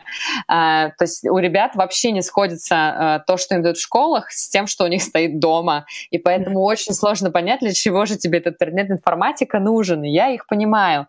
Э, и тут вот, собственно, про что я начала говорить. Спасибо преподавателям. То есть есть в любом городе э, обязательно есть там э, ну, несколько преподавателей, которые либо молодые, либо сами стараются быть на волне э, прогресса, на волне технологий и изучают и пытаются детям э, дать как можно больше или как можно интереснее и программируют игры э, и всячески их стараются заинтересовать и, но это не повсеместная история, это не такой, я бы не сказала, что это тренд. Это все-таки пока сейчас исключение, хотя таких э, людей стало появляться все больше. Это здорово.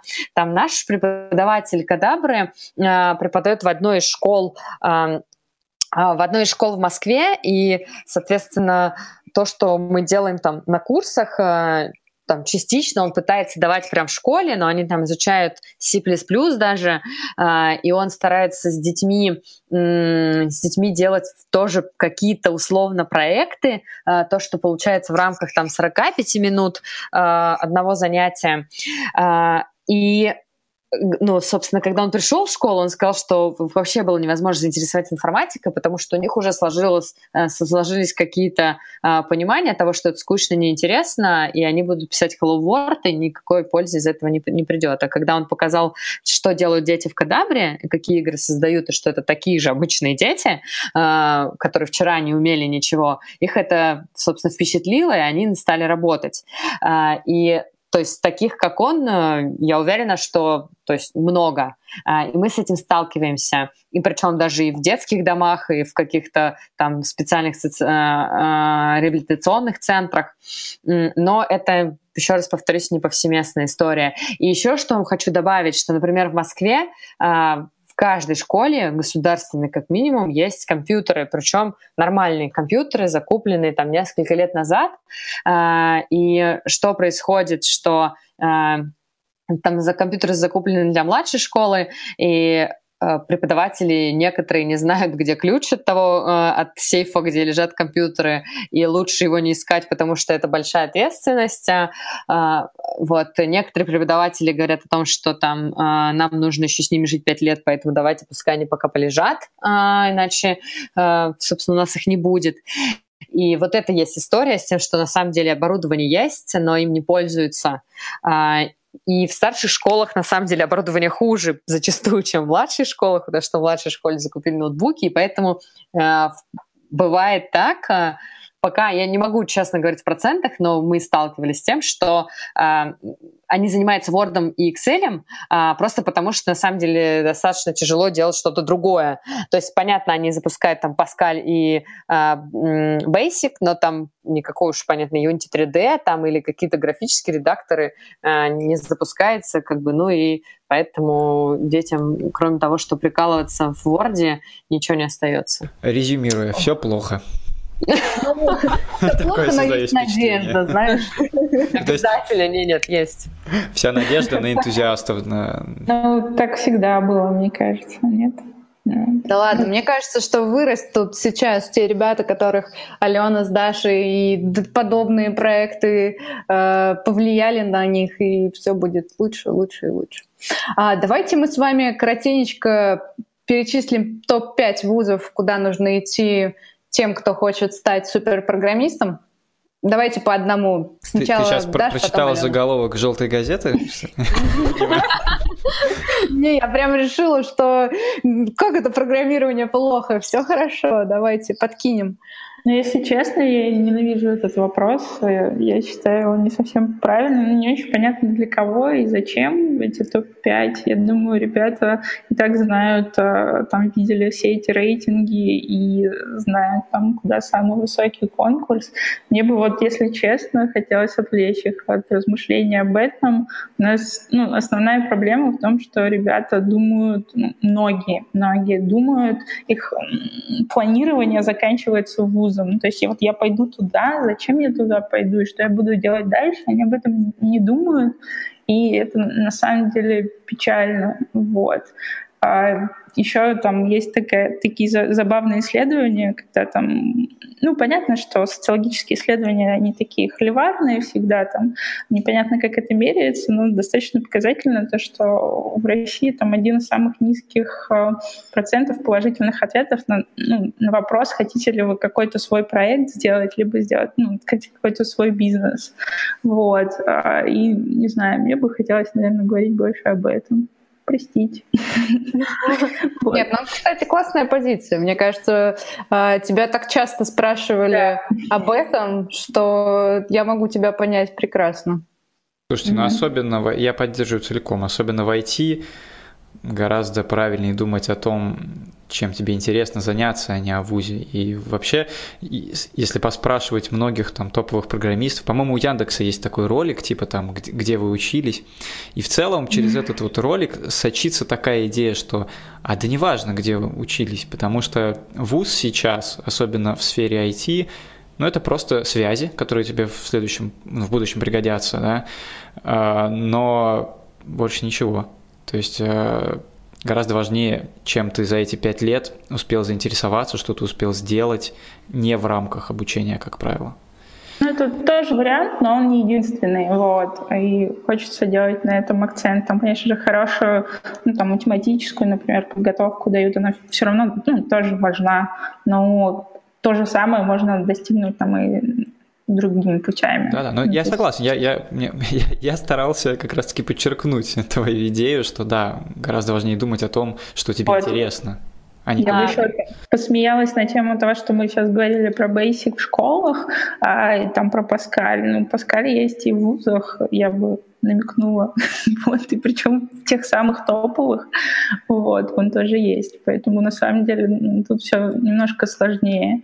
Вот. Единственное, что в вузах хорошо, там, по-моему, сейчас во всех IT-вузах становится очень много девочек. Потому что когда я вот поступала на всех э, таких технических э, направлениях крутых, вот, было сильно меньше девочек. Поэтому, мне кажется, скоро придется решать проблему вовлечения мальчиков на филфаке. Вот почему никто эту проблему не решает? Она там стоит еще более остро. Комитет невест. Я могу здесь тоже прокомментировать. А, в плане выбора вуза у меня Э, аналоги э, целиком согласна по поводу разных путей и, собственно, разных вузов и не стремления туда, потому что он самый топовый. Э, некоторые есть здесь комментарии. Эм, очень много общаюсь, собственно, с разработчиками, которые сейчас добились успехов там в плане создают, создали свои проекты или работают в Мейле в Яндексе или в каких-то там киберкомпаниях э, по кибербезопасности.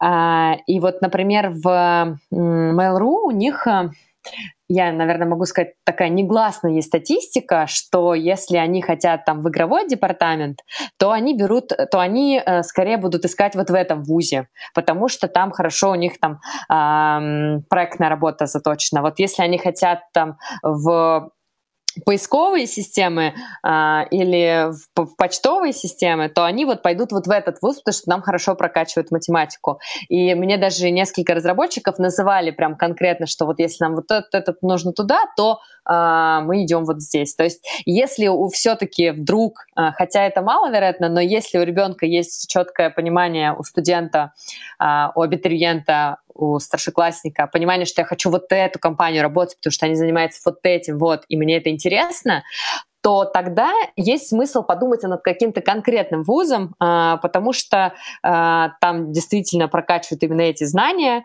э, и вуз лояльно, очень позитивно относится к студентам, а, к выпускникам этого вуза. В таком случае, да, действительно стоит. В других случаях я тут недавно как раз на конференции участвовала, рассказывала как раз, стоит ли учиться идти в вуз, как жить айтишнику без образования. А, и на самом деле я для себя открыла дикую вещь, а, точнее не дикую, а очень очевидную вещь, которая почему-то не пришла мне сразу в голову, что как раз-таки кроме вуза, у родителей это понятно, зачастую кроме вуза нет понимания, какой есть другой путь. Но на самом деле о том, что есть ну, правда, сотни, я вот не побоюсь слова сотни вариантов с различными стажировками, но при этом у тебя действительно должны быть уже некоторые знания там полученные э, самостоятельно или в каких-то проектах, э, ты можешь пойти на стажировку уже с 18 лет, и тебе уже даже будут платить. Э, ты можешь попробовать там вообще разные какие-то курсы э, или онлайн обучение, э, или онлайн обучение в иностранном вузе. Э, вот этого понимания нет. И здесь, не знаю, ну, условно, нужно делать какие-то методички о том, вот, смотрите, какие у вас есть пути развития, а, что вы можете, как вы можете пойти. Есть у каждого пути как раз-таки свои там э, минусы и плюсы, если можно так сказать, или, э, как Алена правильно заметила, э, опасности, что что-то может пойти не так. Но а студенты и старшеклассники не знают об этих э, путях, абсолютно даже не, не мыслят о том, что может быть как-то по-другому, ну, в общей массе своей. И это, конечно же, грустно, и поэтому у нас такие большие, э, такие большие, э, господи, человек, че, такое большое количество человек на место, там в топовых вузах, потому что они топовые, и я пойду туда просто потому, что я слышал, что неплохо. А для чего я туда иду? Э, ну, мало кто задает себе вопросом. Класс. Класс. Неожиданные и очень такие э, со всех сторон звучащие выводы. Очень хорошо.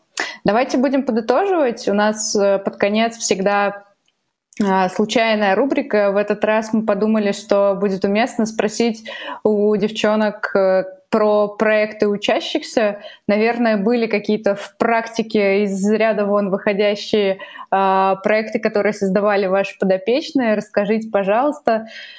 Вот. Ален, сможешь рассказать? Да, я всегда не знаю тоже, что отвечать на этот вопрос. Может быть, это будут слушать дети, и они будут знать, какие у меня любимые. Вот. А, я не знаю, могу рассказать, что, например, делали, сделали ребята вот на последнем хакатоне. Это очень подходит под тему подкаста. Вот, там была тема такая, они должны были ну, предлагать проекты, там, используя там, машинное обучение в области в сфере образования и HR. Вот такая своеобразная тема была. У Хакатона не, не то чтобы сильно много проектов в России на эту тему, но мы постарались. Вот, а, например, ребята вот сделали они как раз восьмой, девятый класс, они и Москва, там такая команда. Вот. А, они реализовали чат-бота в Телеграме, который делает следующую штуку.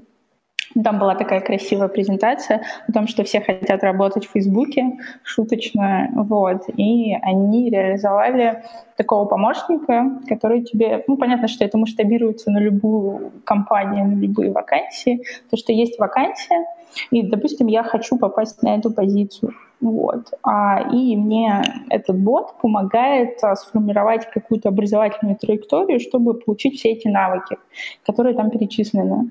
И он мне предлагает а, последовательность прохождения онлайн-курсов. Вот. Ну, то есть они там немножко семантикой позанимались, вот, соответственно, они вычленяют из вакансий ключевые вот, параметры, которые, которые, такие компетенции, которыми нужно владеть, и подбирают э, онлайн-курсы. Клево. То есть они Ой. Э, категоризировали Каталоги... В общем, Каталогизировали? Да. И не совсем так. Они вот машинным обучением это делали. Ну, то есть они как бы обучали, у них была там небольшая там, выборка, вот, соответственно, дальше они как бы кластеризовали. Ну, то есть там да, это технические подробности, ну, то есть это не каталог. Им не нужно туда там носить, носить вручную там, uh-huh. вакансии. Ты просто скармливаешь там базу вакансий и там выбираешь любую и получаешь некоторую последовательность, а дальше ты можешь говорить, а это я знаю, это я знаю знаю на таком уровне. А, то есть вот. не конкретные курсы, а тема, да? Да, а, да, да. А, нет, в смысле, ты сначала с ним обсуждаешь тему, а потом он тебе уже конкретные ссылки дает. Вот, иди, а, приходи. Классно. Ага. Вот. А ссылки куда? Ну, там на Курсеру? Ну да, они сделали с Курсерой. Вот. Ага.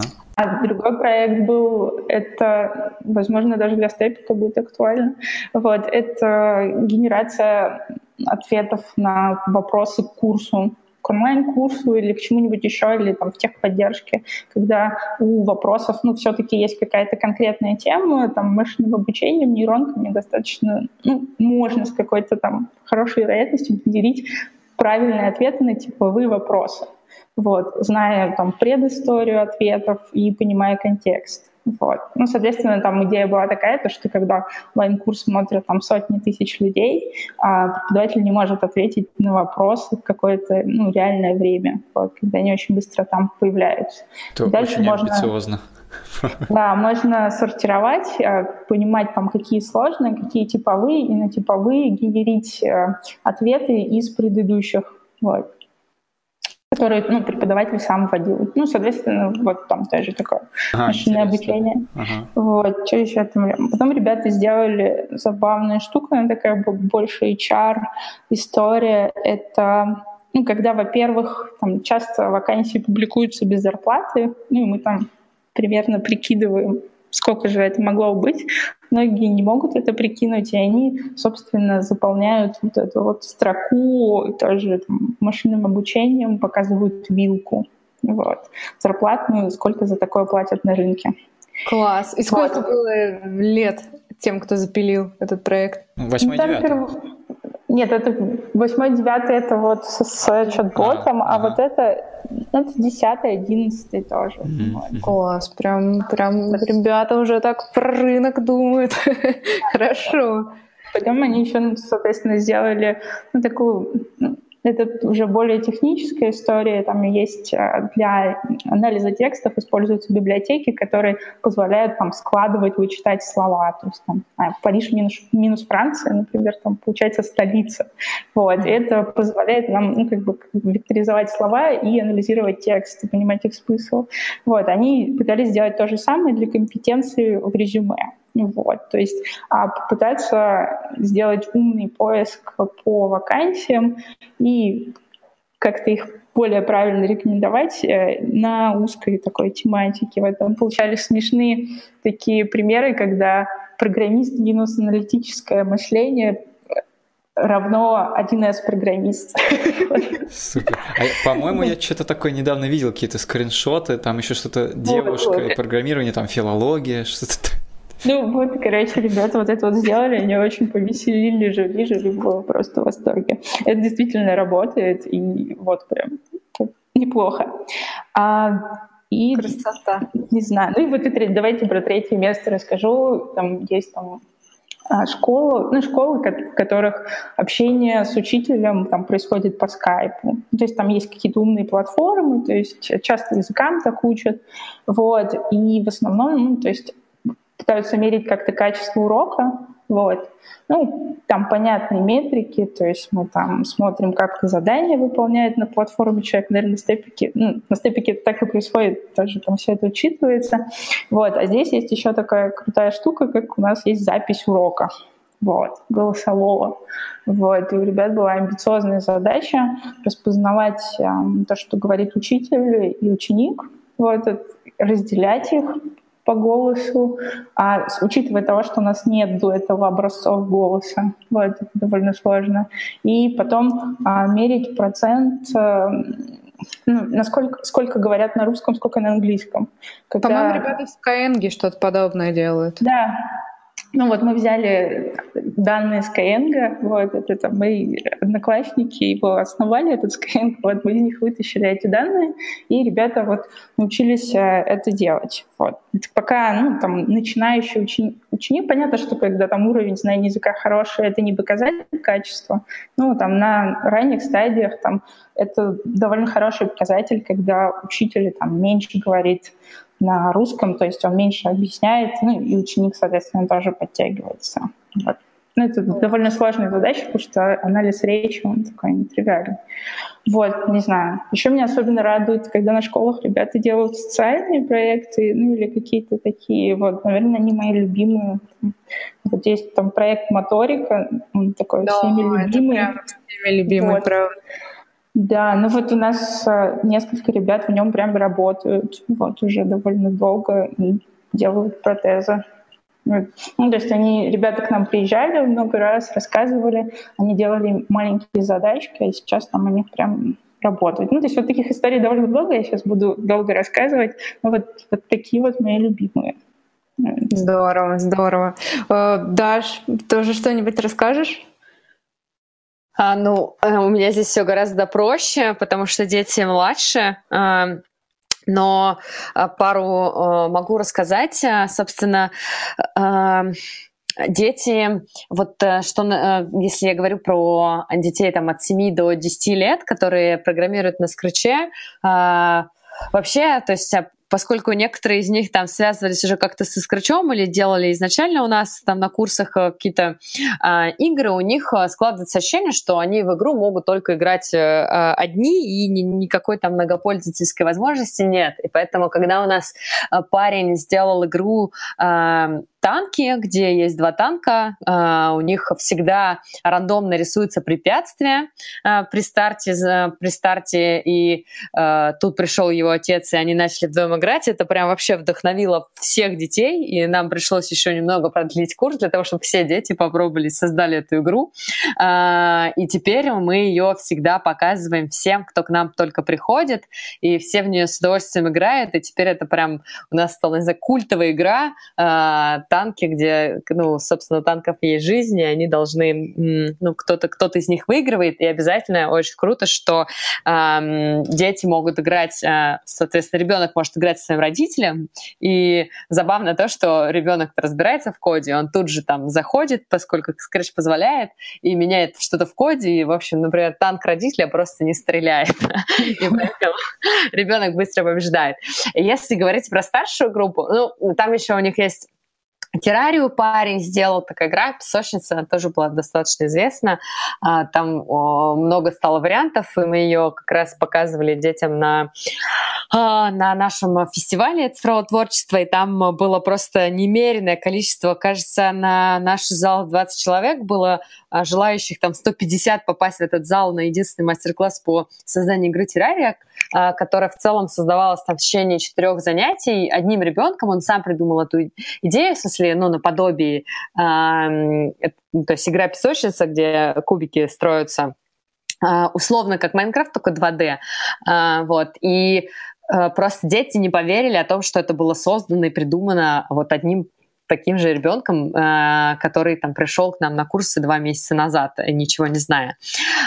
Вот если говорить про детей старше, то у них э, там зачастую они делают э, различные экшены, стрелялки, и какие-то стратежки.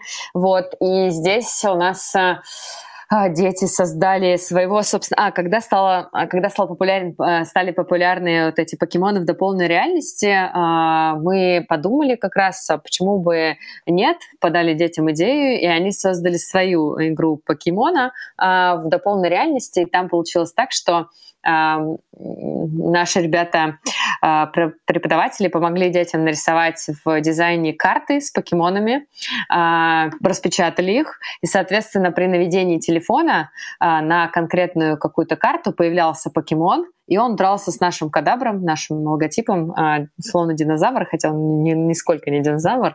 А, если наш кадабр побеждал, то он этого покемона себе забирал, и вот так накапливал, накапливал свою базу покемонов, и, соответственно, дальше получал приз. И вот это сделали дети, которые у нас как раз были на курсе, мы в процессе предложили им, они согласились, и команда сделали игру, там, подключив просто, там достаточно сложно в Unity подключив просто дополнительный модуль. И вот теперь у нас эта игра, она выложена как приложение, в общем, отлично, все дети ее очень любят, и самое главное, а, создатели очень любят рассказывать о том, как все, все это все, все создавалось и как это было сложно. А с точки зрения прикольных историй, я вспомнила, мы делали лагерь как раз с двухнедельный с ночевкой а, в Латвии, там были дети русские и латвийские, а, и они пришли к нам абсолютно нулевые, а через две недели нужно было сделать свою игру на самом деле очень жесткий режим был, а, при этом, что дети делились по ролям, то есть они все частично программировали, но при этом еще кто-то занимался level-дизайном, кто-то дизайном, а, кто-то подбирал музыку, кто-то был проект-менеджером, а, и представляете, представляете, команда две недели пилила проект, и а, мы все это собрали в один а, на языке там а, на языке Unity это звучит как мерч, ну соединение, и тут ребенок другой начинает, соответственно, там доделывает последнюю работу, сидит, все остальные там еще что-то по дизайну доделывают, и потом он обновляет, ему спрашивается окошко сохранить, он его не замечает, еще раз обновляет, и все, что он делал последние три часа, стирается, и тут просто у всех остальных глаза на лоб, а это то есть это был последний день перед презентацией. А, ну, в общем-то, нам пришлось отправить родителей домой, которые пришли за детьми. То есть он... А, ночевка была, собственно, тоже в, в отеле, где жили дети, но, собственно, родители все равно забирали.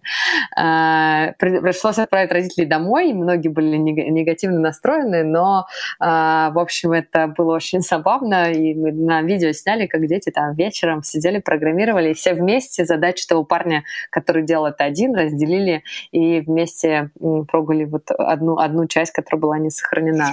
А, но зато это действительно очень сплотило команду, потому что в процессе они ссорились, и это, кстати, конечно, отдельная тема а, в плане того, что дети на самом деле совершенно не умеют работать а, в командах, и по первости приходится прям тяжело и всячески с ними разговаривать о том, чтобы они не сопротивлялись, и потом они, когда видят результат, а, какой-то ребенок все-таки отделяется, например, и делает что-то а, сам, и потом сравнивает результат, то, что было сделано в группе, то, что было сделано одним ребенком, он, конечно, разительно отличается, потому что там и дизайн лучше, и больше сделано своего, нежели взято там откуда-то. И, в общем, это их впечатляет, и уже после с командной работы становится проще. Здорово. В общем, не знаю, как вы все, но я так вдохновлена. Идем программировать, Ань. Да, ну, я как бы инженер-математик. я... В общем, я только хотела сказать, когда ты про девочек заговорила, что у нас тут э, чат на четверых, и из них три девочки. Три девочки, да, так и есть, так и есть. Спасибо вам большое, что согласились с нами сегодня пообщаться. Вот. Мне кажется, что было полезно как для тех, кто думает, где бы пообучаться программированию, а, так и для тех, кто хочет обучать и у кого дети подрастают. Будем рады, если э, наша аудитория будет нам подсказывать гостей и новые темы, которые вас волнуют. Вот. Э, Ален, Даш, спасибо большое. Хорошего продолжения дня, вечера. Счастливо. Все, спасибо огромное, огромное было спасибо. очень интересно. Спасибо, пока. Mm-hmm.